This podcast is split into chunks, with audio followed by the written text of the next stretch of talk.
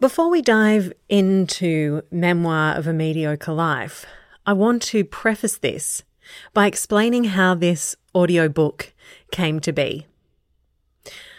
I had started writing this book back in late 2016. And I finished it just before my 40th birthday. Then it sat, all 50 odd thousand words, on my hard drive, gathering dust for over 12 months. I've just celebrated my 41st birthday and travelled down to Melbourne for the Hay House Writers Workshop because I thought I might pitch it. But something hasn't been sitting right. It's like this is the first book of many, and the writing process of this book was very transformative for me. It allowed me to close chapters on failure, on insignificance, on unworthiness, and allowed my creativity to really start to bust open. But I wanted to give this book, this memoir of a mediocre life, life. I didn't want to hand it over to an editor because it's my words, it's my story. And I've been a voiceover artist for 15 years. I've been a podcaster for over three. And yet I never thought to produce this book just as an audiobook.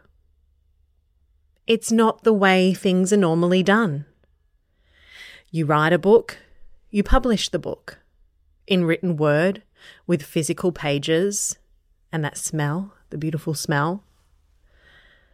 Yet for me, it didn't feel right to produce this in written word.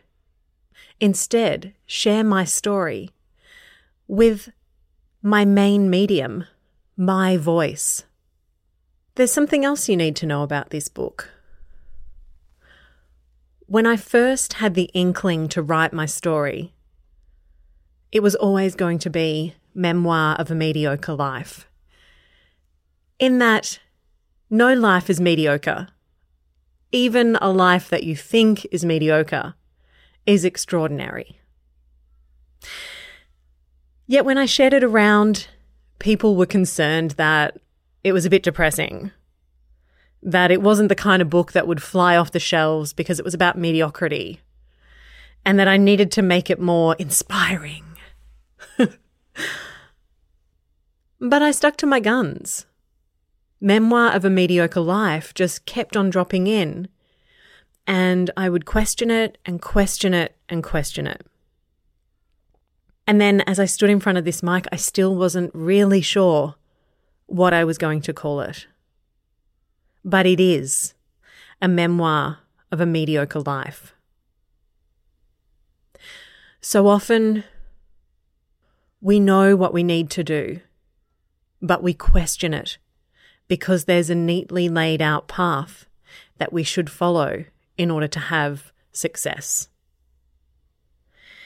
And sometimes when you question that path, you look like a fucking crazy person. This is an exercise in trust for me. This might not work. Maybe only one person will ever hear it. But the way I approach life and business now is not from the outside in. It's not from a place of figuring out who I'm serving and creating something to meet their needs. It's me sharing my story.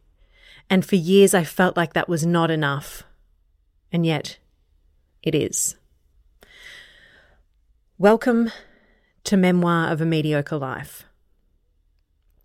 The book that nearly never happened due to my own self doubt and insecurities. The book that allowed me to move away from the self inflicted title of eternal fuck up and failure. The book that allowed me to process many of the things that have happened to me throughout my life. The book that allowed me to close the chapter on my depression, on my anxiety, on my self doubt, and on my eternal struggle. And my intention is for this book to do the same for you. Through hearing my story, may it allow you to see yourself in a new light.